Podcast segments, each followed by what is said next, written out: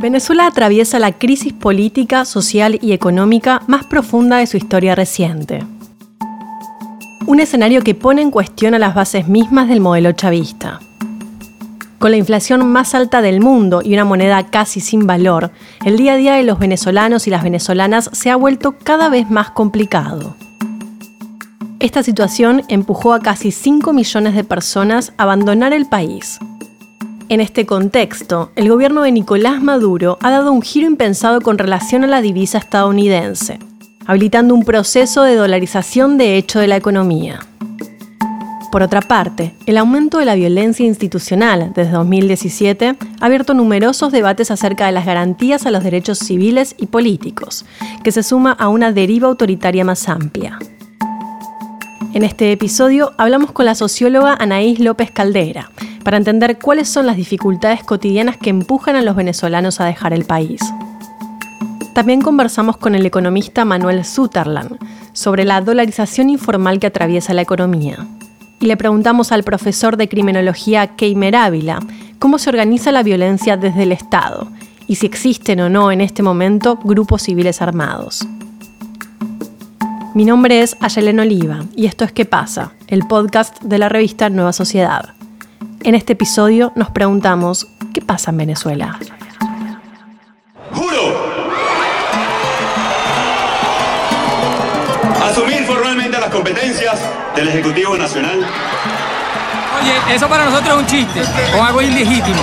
Ese es un chiste para nosotros. El presidente de nosotros se llama Nicolás Maduro Moro como el Trail Guaidó, el títere este que pusieron al frente del grupo este de la Asamblea Nacional. El Trail Guaidó es un títere. títere. Es un agente gringo, ustedes lo sabían.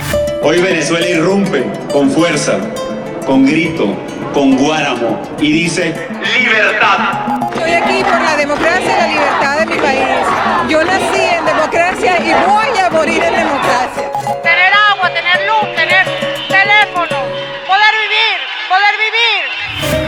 Causa es la causa de la dignidad y la rebeldía de un pueblo entero que se niega a ser colonia gringa. Venimos por el amor y por la paz y la tranquilidad de un pueblo que lo que quiere es poder seguir con su revolución en estos años de lucha.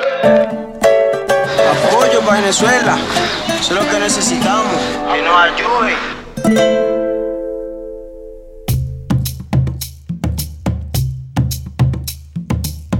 A un año de la autoproclamación de Juan Guaidó como presidente encargado de Venezuela, la situación no parece haber mejorado.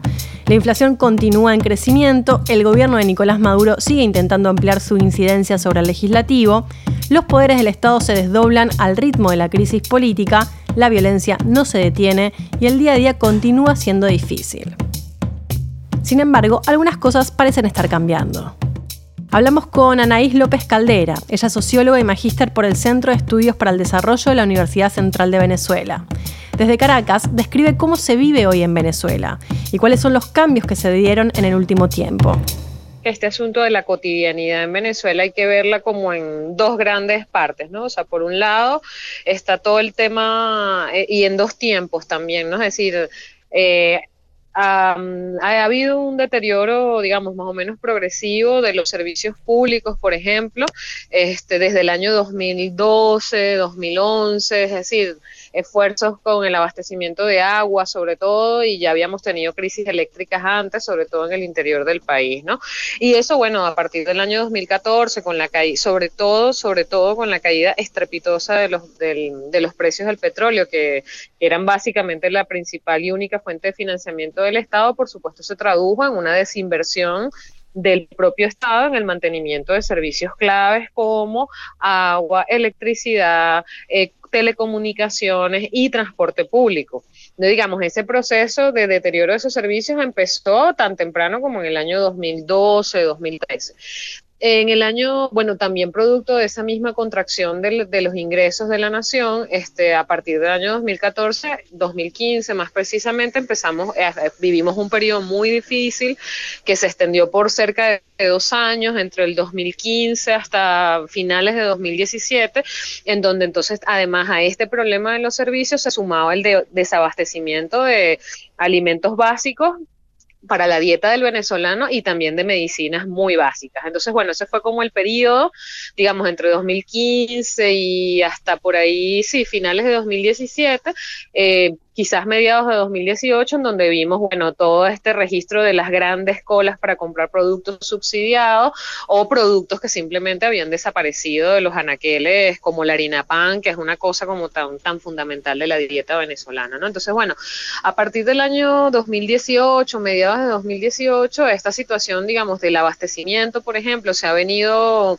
regularizando bastante, pero bueno, un costo también bastante alto, porque esta regularización del abastecimiento eh, va de la mano con una liberación casi total de los precios en un contexto hiperinflacionario. Entonces, bueno, sí, a partir de 2018 podemos, hemos podido ver una recuperación, este, digamos, con mucha comillas, cuando digo recuperación del abastecimiento en supermercados, ya no vemos grandes colas este, para adquirir ciertos productos básicos, pero, pero bueno, lo cierto es que la gente tampoco los puede consumir, digamos, antes no se podían adquirir porque no estaban o se conseguían solo en el mercado negro un precio muy alto, ahora se consiguen, digamos, todo el año 2019, desde mediados de 2018 y todo el 2019, eso se regularizó bastante, es decir, uno puede ir al supermercado y ves abastecido de, bueno, productos muy básicos que antes no, no, no se encontraban. Por otra parte está el tema asociado a la cotidianidad, está el tema de los servicios públicos. Como te decía al principio, ya los caraqueños, los venezolanos en general, veníamos experimentando un deterioro desde el año 2012, quizás antes, para la crisis eléctrica, por ejemplo, tiene un año muy marcado que es el 2010, en donde ya el Estado, eh, ya habíamos experimentado algunos apagones nacionales, donde el Estado ya había visto, se había visto obligado a reducir los horarios de trabajo de las empresas públicas y de la administración por lo menos a la mitad de la jornada para ahorrar energía, pero evidentemente el apagón del 7 de marzo de 2019 hizo un punto de inflexión. Eh, que además no solamente, digamos, este, puso de relieve lo colapsado que está el sistema eléctrico y lo dependiente que somos de la única planta hidro, la, única mm, Sí, la única planta hidroeléctrica que es la que le, está garantizando el 70% de la energía del país, porque además el problema de la electricidad afecta directamente, por ejemplo, al agua. Eh, el abastecimiento de agua. ¿Por qué? Porque, bueno, eh, Caracas y muchas zonas del país necesitan de bombas hidráulicas para poder hacer llegar el agua desde las fuentes donde está. Si no hay electricidad o con los apagones, bueno, tuvimos un apagón que duró una semana, muchos de esas bombas, digamos, que abastecen sistemas municipales y parroquiales, se dañaron y no han podido ser repuestas porque tienen unos costos muy altos, entonces digamos que el tema de la cotidianidad asociado a servicios públicos se viene deteriorando progresivamente desde hace ya, estamos cerca de una década, es decir, desde hace una década los venezolanos experimentamos ya no el acceso a agua regular y corriente. Te pongo mi ejemplo, yo vivo en una zona popular de Caracas que no es un barrio, digamos, no está en un cerro, está en una zona plana, nunca jamás tuvo problemas de agua. En el año 2013 empezó el racionamiento, racionamiento del agua que duraba, al principio duraba tres días de la semana, la mandaban de miércoles a sábado, eso empezó en el año 2013. En el año 2015 ya la mandaban nada más los viernes y los sábados hasta llegar al punto en el que estamos ahorita, que la mandan los domingos por unas horas para cerrar el comentario sobre la cotidianidad, eso, o sea, ha habido, ahí había un, había un deterioro progresivo que se agudizó tremendamente después del apagón y que además, bueno, está, pone a Caracas en una situación, a Caracas, no, a zonas de Caracas que, digamos, tienen estabilidad en el acceso a la electricidad y cierta garantía del agua, pero en el resto del país, por ejemplo, Maracaibo, eh, tienen 12 horas de racionamiento eléctrico. Teniendo en cuenta la fuerte devaluación de la moneda en un contexto hiperinflacionario, ¿cuáles son los medios de pago que utilizan los venezolanos en sus compras diarias? ¿Sigue existiendo el intercambio en papel moneda? Partir del año 2018 empezó a regularizarse el abastecimiento. En ese momento la dolarización, no, o sea, había gente que pagaba en divisas, pero otros bienes, y es otra vez con el apagón de marzo de 2019, no teníamos electricidad, no había cómo usar los medios de pago hmm. eh, electrónicos y bueno, el bolívar prácticamente ha desaparecido como moneda física. Es decir, para ponerte un ejemplo, para yo poder tener efectivo, eh, un dólar está hoy en 74 mil bolívares. Eso cuesta un dólar oficial según la tasa del Banco Central. Si yo voy a mi banco, lo que primero los cajeros dejaron de abastecer dinero en efectivo hace por lo menos dos años años. Claro. O por lo menos esa es la, esa es la tendencia. Entonces, si yo quiero tener efectivo para pagar la gasolina, eh, que, bueno, imagínate, o sea, uno algo de efectivo siempre tiene que tener por muy digitalizada que esté la economía. Bueno, para yo poder hacer eso, tengo que ir todos los días a mi banco a retirar lo que me den. Y el límite de retiro diario son 10 mil bolívares. Otra vez, un dólar cuesta 74 mil. Entonces, eh, ¿qué ha pasado? Que con, el apagón, es decir, lo que pasó primero con este abastecimiento, esta respuesta, digamos, de permitir la importación de bienes y servicios, este, ya estaba presente en el 2018 y bueno, la dolarización es una consecuencia más que del apagón, que fue un episodio de la desaparición y la destrucción del bolívar como moneda de cambio, porque además, ¿cuántos bolívares tienes que tener para pagar un bien? Bueno, o sea, un kilo de bolívares, o sea, lo puedes pesar y saber que eso es lo que necesitas. Que en este punto en el que estamos, ya es decir, en la Venezuela del 2020, es bastante inexacto eh, decir que solo una minoría en la Venezuela de hoy, e incluso incluyo a las regiones más depauperadas del país o donde la situación es más compleja en términos de servicios, eh, digamos, el, el uso de la, del dólar como moneda se ha extendido por lo menos hoy al 50% de la población. Es decir, el, el problema está en a cuántos dólares puede acceder cada quien según lo que necesite para sostener su economía. Es decir, muchos trabajos de servicios, por ejemplo, de plomería, de pequeñas reparaciones en los barrios, eh, se están cobrando en dólares y se están transando en dólares. Eh, ahí la diferencia que hay que hacer es, bueno, el volumen de dólares que puede manejar cada estrato de la población, pero lo cierto es que el uso ya está absolutamente generalizado si vas a un barrio popular como el 23 de enero o Petare, vas a ver que todo se está transando en dólares, la gente te recibe dólares y el bolívar quedó como para completar. Este escenario, sumado a otras variables como la violencia, ha llevado a que más de 4.800.000 venezolanos se vieran obligados a salir del país, haciendo de esta ola migratoria la más grande de América Latina. Desde el 2014 hubo un aumento del 8.000% en el número de personas que solicitaron la condición de refugio en todo el mundo. Esto según datos del ACNUR, siendo Colombia, Perú y Chile sus principales destinos. Sí, mira, yo pienso que ha habido un aprendizaje del venezolano que, que, bueno, como sabes, no era un pueblo migrante. O sea, Venezuela no tenía en su historia como república, digamos, un, proceso migratorio tan importante. O sea, Venezuela no había perdido el 10% de su población, sino quizás en la guerra de independencia.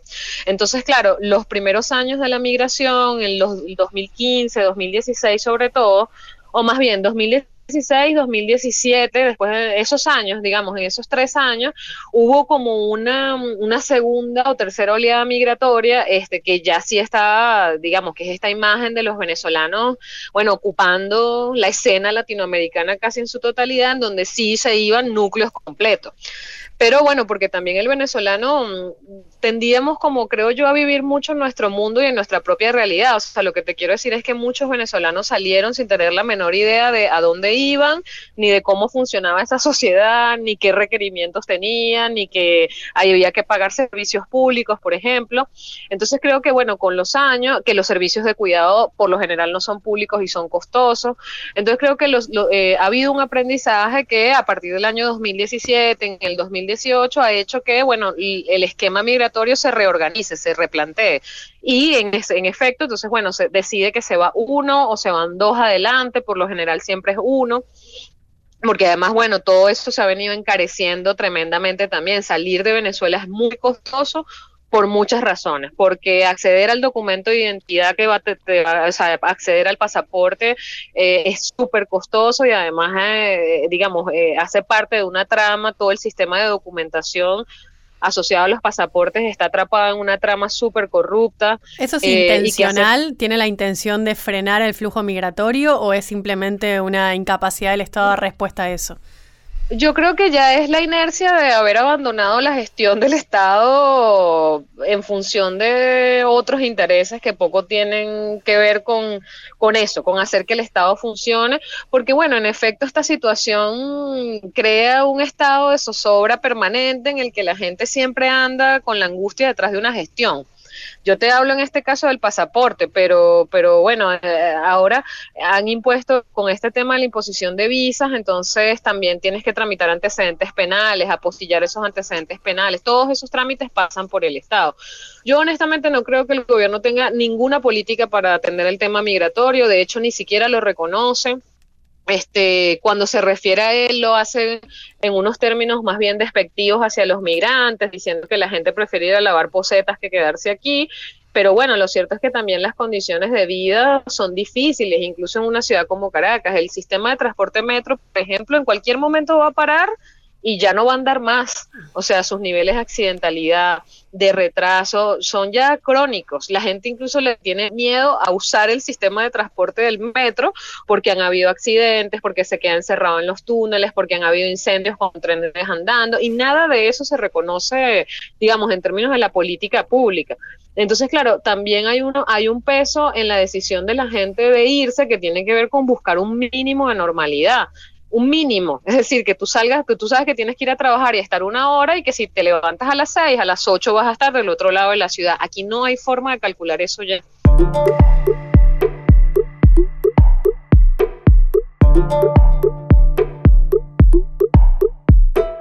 La cara monetaria de esta profunda crisis económica es la destrucción del bolívar, una moneda que ya casi no cuenta con valor.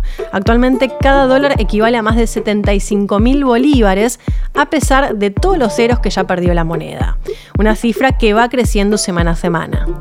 La devaluación, sumada a una inflación acumulada en los últimos 24 meses, que se calcula en al menos 17 millones por ciento, según cifras oficiales del Banco Central de Venezuela, llevó a que sea el dólar la moneda de referencia que sirva como parámetro de medición a la hora de calcular precios.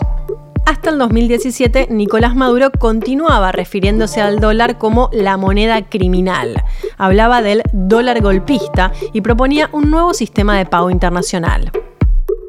Por eso yo anuncio que Venezuela va a implementar un nuevo sistema de pago internacional y va a crear una canasta de monedas para liberarnos del dólar y con las monedas de libre convertimiento, el yuan, el euro, los yenes, las rupias y las monedas internacionales, liberar las amarras del dólar como moneda opresora. Sin embargo, en este último tiempo hemos visto un cambio de posición radical del gobierno con relación a este tema. Yo no lo veo mal. Pequemos. No lo veo mal. Me declaro pecador, no lo veo mal. Evaluar cómo ese proceso que llaman de dolarización puede servir para la recuperación y despliegue de las fuerzas productivas del país y el funcionamiento de la economía. Una válvula de escape. Para entender cuándo y por qué se da este cambio, contactamos a Manuel Sutherland. Él es economista y director del Centro de Investigación y Formación Obrera de Venezuela.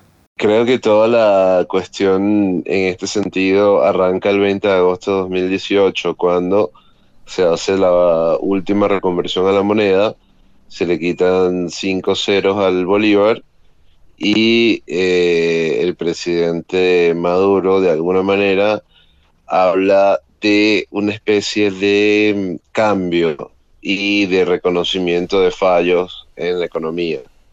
Ahí se reconoce que la impresión de dinero inorgánica había sido, eh, digamos, nociva, se reconoce el problema del déficit fiscal de alguna manera y se plantea que debería irse un déficit fiscal cero y que debería haber disciplina fiscal ahí, digamos, una semana después o una hora después, mejor dicho, Maduro habla sobre aumentar el salario en 3.600%, introduce el petro, introduce un montón de bonos y echa por tierra lo que había dicho. Sin embargo, eh, empieza a haber un periodo de liberalizaciones lentas, eh, un periodo de una mezcla entre liberalizar la economía y eh, ser más permisivo con el capital privado. Hay una gran influencia de un capital privado en manos de militares. Hay una gran influencia de una burguesía importadora financiera ya hecha y derechamente chavista, por decirlo de alguna manera, y esa burguesía ya empieza a hacer presiones para que los negocios permitan o puedan ser ya hechos de una manera más limpia y más sencilla, porque la mayoría de los negocios anteriores eran negocios de comisiones y gestiones derivadas de la asignación de divisas. Pero cuando ya las divisas no se pueden de alguna manera distribuir porque la renta disminuyó, estas personas con esos capitales migraron hacia el sector privado. Entonces, esa migración eh, fue o está empujando al gobierno a hacer más y más y más aperturas de una parte y más y más permisividad por otra parte. Eh, más o menos en, entre enero y febrero de 2019 se decreta la libre convertibilidad de la divisa, un poco antes, se hizo el convenio número uno, y eh, se eliminan trabas a la importación, se eliminan tributos a la importación, se eliminan pasos aduanales, y como última perla se permite ahora eh, la posibilidad de que se puedan hacer depósitos en divisas, en bancos especializados para, para ello también se permite que el dólar sea eh, pueda circular libremente y que la gente pueda pagar y cobrar todas las cosas en dólares o en cualquier divisa práctica que se le ocurra. Esto entre muchas aristas en las cuales el gobierno abre la economía obligado por la práctica desaparición de la renta petrolera.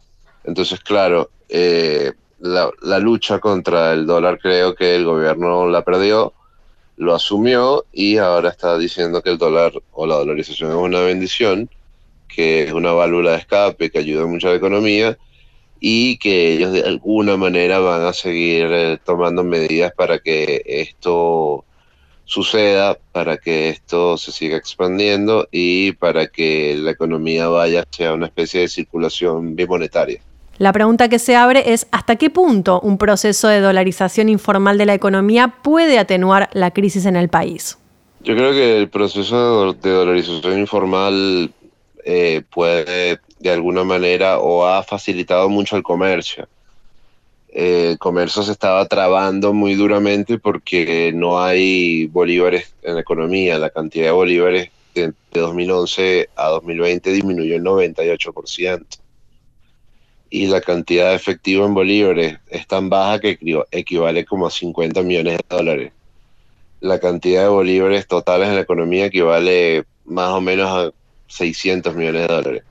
Entonces, claro, con una cantidad de bolívares tan baja y una destrucción económica tan voraz, de 65, 68% más casi tres años de hiperinflación, es normal que la moneda local muera o prácticamente se reduzca su mínima expresión y surjan divisas que permitan de alguna manera el flujo comercial.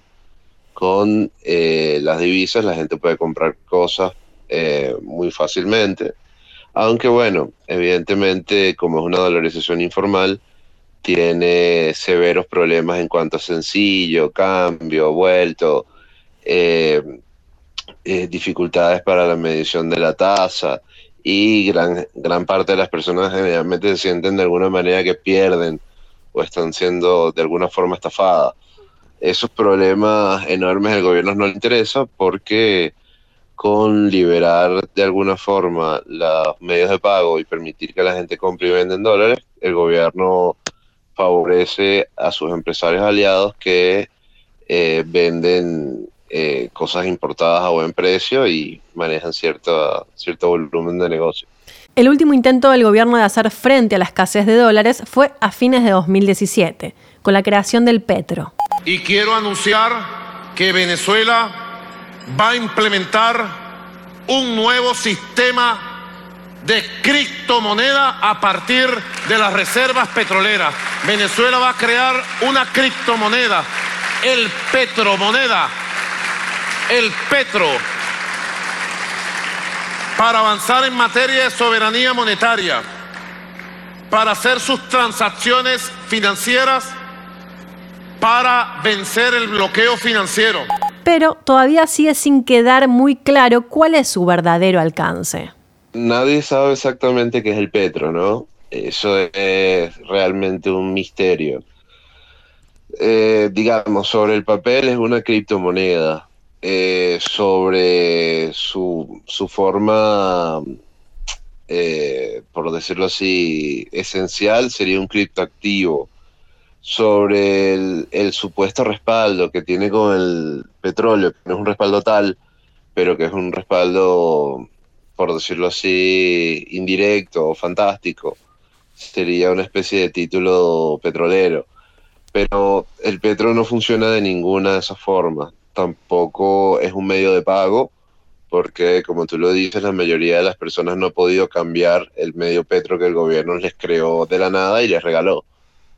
Eh, el Petro para mí es una unidad de cuenta, una unidad de cuenta que permite indexar el tipo de cambio, las variaciones del tipo de cambio a eh, una moneda que ellos te puedan cobrar. Me explico. Si el gobierno dice que te va a cobrar 100 bolívares por el pasaporte, eh, el gobierno dice 100 bolívares, pero a la semana siguiente esos 100 bolívares pierden poder adquisitivo. Eh, a los 15 días pierden más poder, al mes pierden gran parte del valor real y el, gobierno tendría el, tiene el problema de que la inflación que él mismo genera le recorta los ingresos que capta del público. Entonces con el petro el gobierno dice, el pasaporte cuesta, eh, creo que eran eh, tres, petros, algo así. Eso es el equivalente a 200 dólares, 180 dólares, algo así. Entonces, claro, cuando te dice que eso es equivalente a 180 dólares y el tipo de cambio se deprecia, y pasa de 50 mil a 60 mil, tú tienes que pagar en 60 mil por 180 eh, dólares. Entonces siempre tienes que pagar más bolívares y el gobierno siempre va a quitarte 180, 200 dólares por el pasaporte. Entonces eso al gobierno le sirve como unidad de cuenta como para fijar eh, sus servicios, toda la mayoría de los servicios que te presta al petro y en la medida que él vaya generando inflación, eso no le va a importar porque él te va a cobrar en petro el equivalente y siempre te va a mantener el valor más o menos de la moneda que te cobra, pero no de la moneda con que te paga. Entonces tiene una doble ganancia muy, muy astuta. El petro era como la última alternativa para desbancar al dólar y para destruirlo de raíz, pero eso evidentemente no ha tenido ningún éxito como medio de pago, pero ha tenido o está teniendo cierto éxito como unidad de cuenta.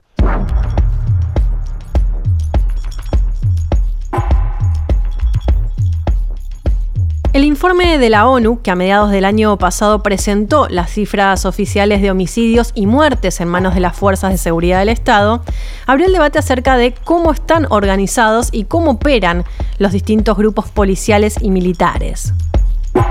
Según cifras del propio gobierno, en 2018 el 33% de los homicidios ocurridos en el país, es decir, más de 5.000, fueron consecuencia de la intervención de las fuerzas de seguridad del Estado. Hablamos con Keimer Ávila, él es investigador del Instituto de Ciencias Penales y profesor de Criminología en la Universidad Central de Venezuela, para conocer cómo se organizan las fuerzas de seguridad en el país. En primer lugar, tenemos las policías preventivas uniformadas de carácter civil en sus tres niveles políticos territoriales, municipio, estado y todo el territorio nacional. Tenemos más de 123 policías municipales. Venezuela tiene 335 municipios, no todos ellos cuentan con policías. En estos casos las labores son ejercidas por cuerpos regionales o nacionales. El gobierno en unas cuestionadas elecciones a finales del año 2017 tomó el dominio de 305 alcaldías en consecuencia domina casi la totalidad, por no decir todas las policías municipales.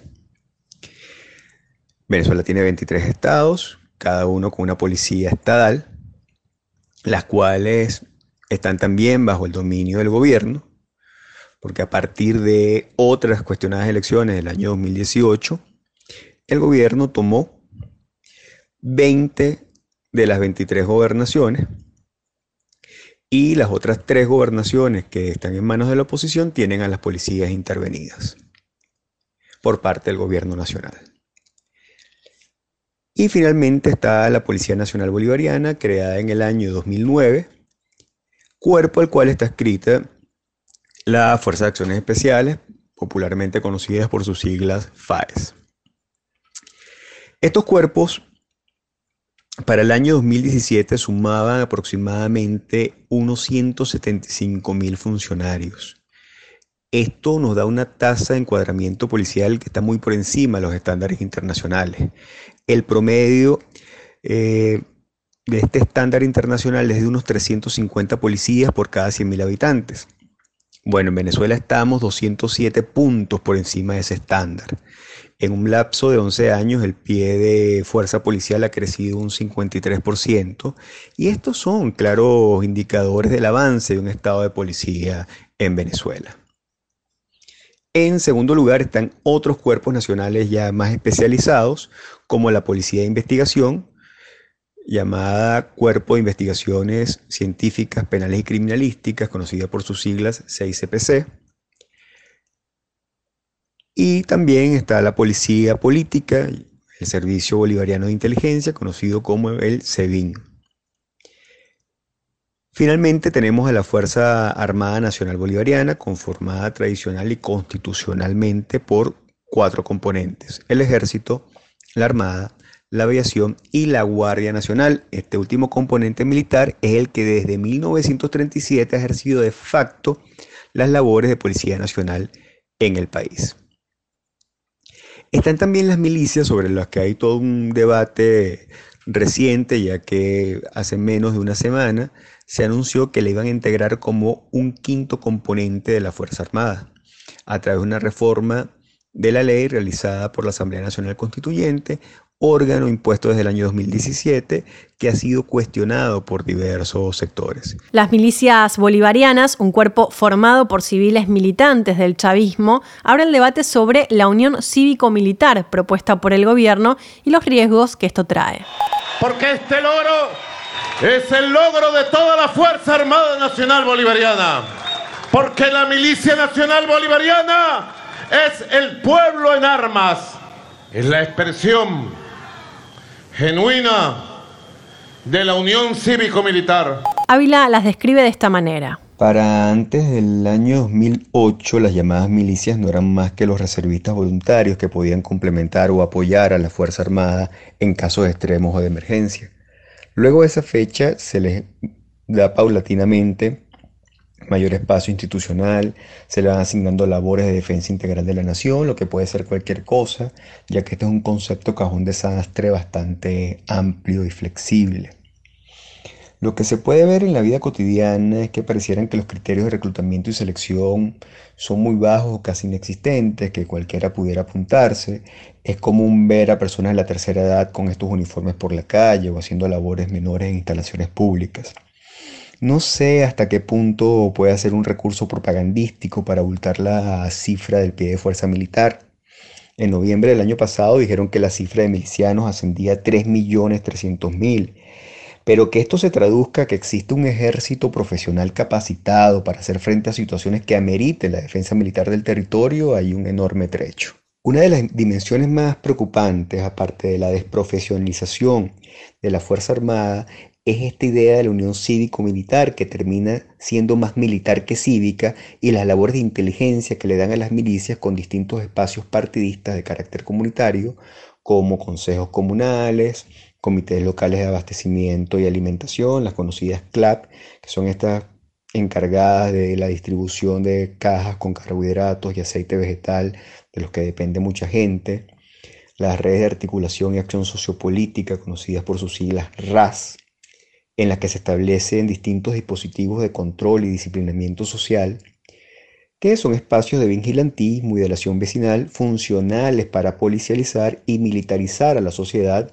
desde los espacios más pequeños y básicos de la comunidad que se activaron de una manera muy eficaz en enero del año pasado contra los manifestantes de los barrios pobres En menos de una semana murieron unas 45 personas. Se denuncia que al menos 8 fueron ejecutadas después de haber participado en las protestas. Más de 800 detenidos en esos días. Muchas víctimas señalan que dispositivos como las RAS y las CLAP facilitaron la información para que los cuerpos de seguridad fueran directamente a las casas de los manifestantes. Si las milicias para el gobierno tiene como objetivo instalar la idea de un pueblo organizado, que junto con las Fuerzas Armadas pueda hacer frente a cualquier tipo de intervención militar extranjera, la creación de las Fuerzas de Acciones Especiales, más conocidas como FAES, es todo lo contrario. Esta división de la Policía Nacional Bolivariana opera en silencio al interior de Venezuela y poco se conoce en sus movimientos.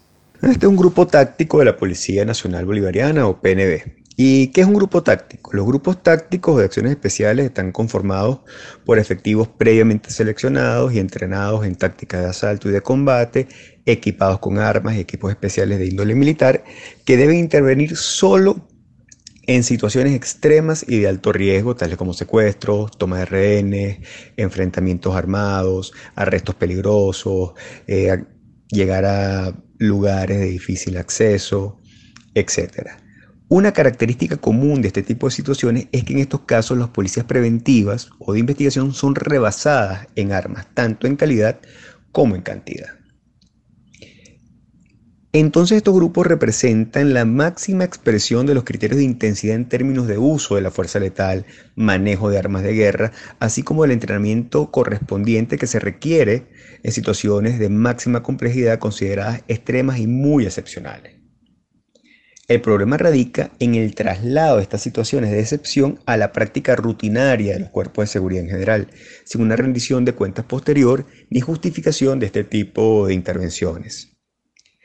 Esta división, este grupo táctico, fue activado el 14 de julio de 2017 por el propio presidente de la República con un discurso de intencionalidad claramente bélica. Bueno, no podemos perder de vista que justamente es 2017 el año de las protestas masivas en Venezuela. Este es el contexto que sirve de fondo en la creación de este grupo táctico. Estos cuerpos operan usualmente durante la noche o a primeras horas de la madrugada. La lógica es la de la toma militar de los barrios como si se tratase de un territorio enemigo, donde la FAES actúa como un ejército de ocupación y generalmente cazan a sus objetivos. Sus formas de proceder son esencialmente militares, no es una lógica de seguridad ciudadana en la que se debe prevenir o detener en el marco de la legalidad a un delincuente, no. En su caso, ellos entienden que tienen que llegar a dar de baja a elementos que no son personas, sino enemigos. En una investigación que estamos llevando en estos momentos, estamos actualizando algunos datos, podemos observar que a pesar de la breve historia de la Policía Nacional, durante los años 2016 y 2017, esta fue la segunda institución más letal del país. Y cuando vemos el contraste entre un año y otro, se observa un importante incremento en el año 2017 de las muertes producto de su intervención. ¿Cómo explicar este aumento? Por la creación de su división FAES a mediados de ese año. No podemos perder nunca de vista que cuando se habla del FAES también se está hablando de la PNB o de la Policía Nacional. Y ya en 2018 la PNB alcanzó el primer lugar como el organismo policial más letal, lugar que históricamente por décadas ha ocupado el 6CPC. Se puede ver un incremento significativo de los casos de muertes institucionales de la PNB entre el año 2016 y 2018, pasando de un 22% del total de casos a un 38%. Esto se vincula con el protagonismo que viene tomando esta división del FAES. El 84% de las muertes por intervención de la PNB es responsabilidad de esta división. Estamos hablando de al menos unas 416 muertes. Sin embargo, estos son los casos registrados en los medios de comunicación que representan apenas entre un 30 o un 25% de los casos reconocidos oficialmente. Esto significa que si tomamos el dato oficial como referencia, que para el año 2018 fue de 5.287 muertes a manos de las policías, fácilmente el número de muertes generadas por esta división durante ese año pudo haber llegado a unas 1.600. En Venezuela, el 33% de los homicidios ocurridos en el país son consecuencia de la intervención de las fuerzas de seguridad del Estado. Diariamente mueren 14 jóvenes pobres a manos de la policía. Cuando hablamos de violencia en Venezuela, también aparece la palabra colectivos. Sin embargo, este es un término poco claro que engloba diferentes ideas y que muchas veces es utilizado para instalar el miedo. Colectivo puede ser entendido como espacios de organizaciones sociales con actividades y objetivos muy diversos. Pueden ser culturales, artísticos o políticos. En otro sentido, desde la retórica político-mediática del país, se utiliza este término para cualquier civil armado que aparezca por allí. Entonces vamos por partes. Hay organizaciones que tienen trabajos políticos y culturales de base con trabajos encomiables. Estas no deben confundirse con organizaciones político-militares. Hay, por otro lado, grupos minoritarios muy heterogéneos que se originaron en algunos barrios caraqueños a finales de los 80 que le hacían frente a grupos delictivos. Algunos de ellos se politizaron, se juntaron con viejos que venían de la lucha armada y terminaron siendo simpatizantes del gobierno. Estos grupos, desde el punto de vista simbólico, tuvieron mucha visibilidad, especialmente en la coyuntura del golpe de Estado contra el presidente Chávez. Pero luego han tenido batallas y conflictos entre ellos, por diversas razones, entre ellas crematísticas, y se han ido mermando. Hay también versiones de estos grupos en el interior del país y en los campos. La cantidad de sus miembros es difícil de precisar. Finalmente está el grueso, que si son el poder real, que son funcionarios policiales y militares que actúan de civil y hacen el trabajo sucio. Estos son los más, los que suelen salir en videos de represión contra los manifestantes. Por otra parte, también hay funcionarios de la Fuerza de Seguridad que están desmovilizados y luego se organizan, o colectivos de escolta que nadie sabe bien cómo están regulados. La situación que se genera con estos funcionarios de civil es la que el gobierno instrumentaliza, cabalgando sobre los prejuicios de clase, de raza y también los ideológicos para sobredimensionar los alcances de los actos de estos funcionarios de civil y presentarlos como colectivos populares leales a la revolución. Yo le hago un llamado a todo el poder social, a todo el poder popular, a todo el gran movimiento popular de Venezuela. Le hago un llamado a los consejos comunales, a las comunas Atención, consejos comunales. Le hago un llamado a los comités locales de abastecimiento y producción, a los CLAP. Le hago un llamado a las unidades de batalla Bolívar Chávez, a las RAS. Le hago un llamado a los colectivos, a todos. A esto responde el amarillismo periodístico y sectores opositores de manera sumamente funcional al gobierno, ya que moviliza y llena de pánico con estos relatos a la oposición en general. Vamos a mostrar unas imágenes que le dan la vuelta al mundo. Esta tarde, colectivos militares de la dictadura de Maduro agredieron la caravana de vehículos de los diputados de la Asamblea Nacional al salir del Palacio Legislativo. Varios vehículos en los que incluso iba el presidente Guaidó fueron golpeados con palos y piedras y unos les lanzaron un objeto explosivo. Los colectivos que recordemos son grupos civiles armados tomaron ese edificio suficiente, Nicolás Maduro, durante su alocución eh, de lunes en la noche, ha hecho un llamado eh, bastante riesgoso a los colectivos. El régimen eh, o el líder del régimen ha convocado a este grupo civil armado a la resistencia.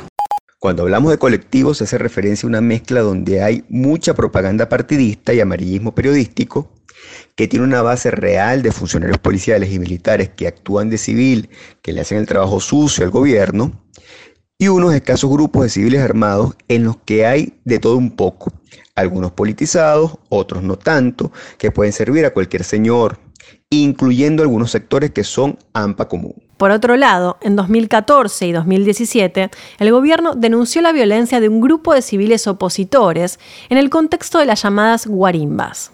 Nosotros enfrentamos con la constitución en la mano, con una paciencia histórica, con orientación a nuestro pueblo. La guarimba Quizás el único error que yo puedo decir de verdad y que lo cometí fue haber subestimado los llamados a violencia en las primeras de cambio. Le preguntamos a Ávila si en este momento existen organizaciones civiles armadas opositoras al gobierno. En la actualidad no hay ninguna conocida, a menos que se quiera explorar lo ocurrido en el marco de algunas manifestaciones muy minoritarias que fueron violentas durante los años 2014 y 2017. Esto debe abordarse con cuidado para no meter en el mismo saco manifestaciones multitudinarias pacíficas y la de grupos foquistas que fueron claramente violentos y dentro de estas últimas tampoco debemos generalizar. Entonces hay que tener cuidado con no criminalizar las protestas legítimas que se dieron durante esos dos años.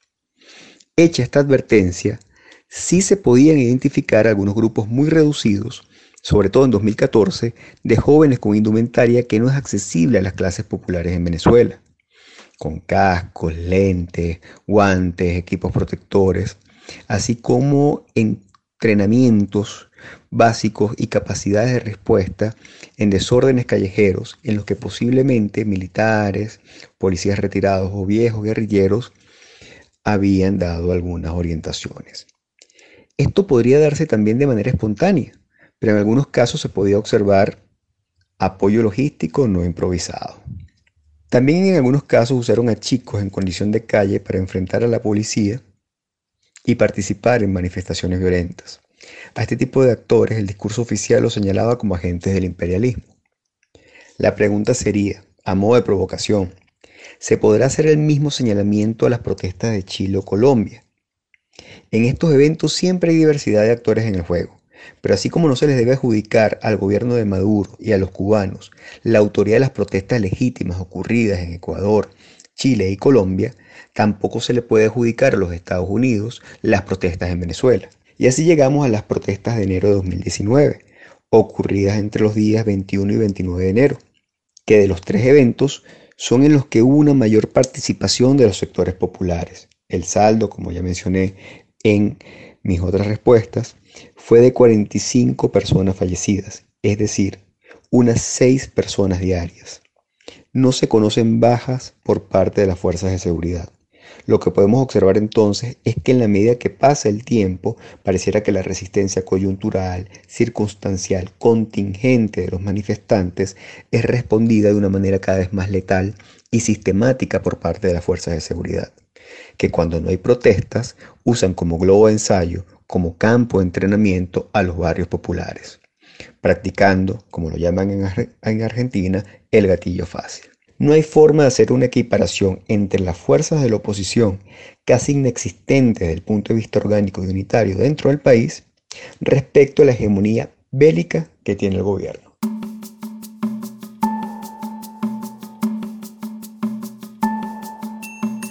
En este episodio vimos cómo a partir de 2018 el problema del abastecimiento de productos básicos como alimentos o medicamentos mejoró en comparación con los años anteriores pero que si bien ya no se ven esas largas filas como antes, eso fue producto de una desregulación del control de precios que disparó aún más la inflación y que hace difícil que la mayoría de la población acceda a esos productos.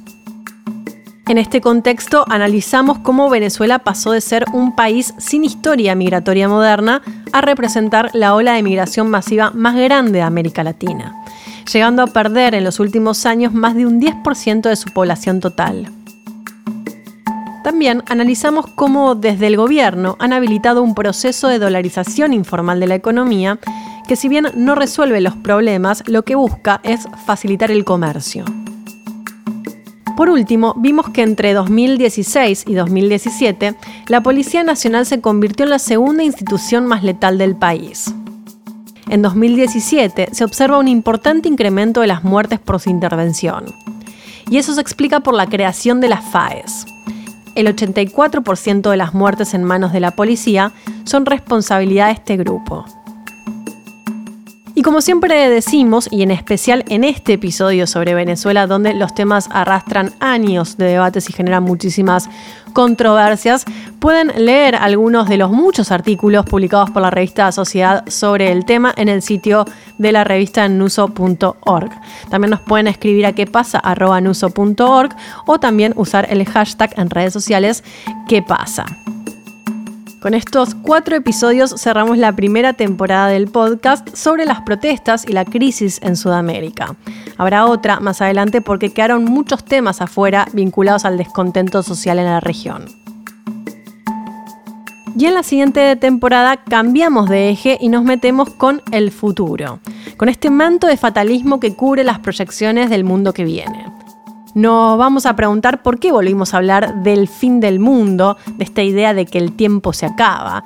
¿Y cuáles son las respuestas ante este escenario? Me refiero a los movimientos ambientalistas, también a la reactivación de los sectores ultraconservadores, al rol de las iglesias y los sectores religiosos en, este, en esta posición de poder o no dar respuesta ante esta situación y nos vamos a preguntar qué futuro es el que podemos esperar. Mi nombre es Ayelen Oliva y esto fue ¿Qué pasa? Nos volvemos a encontrar en el siguiente episodio.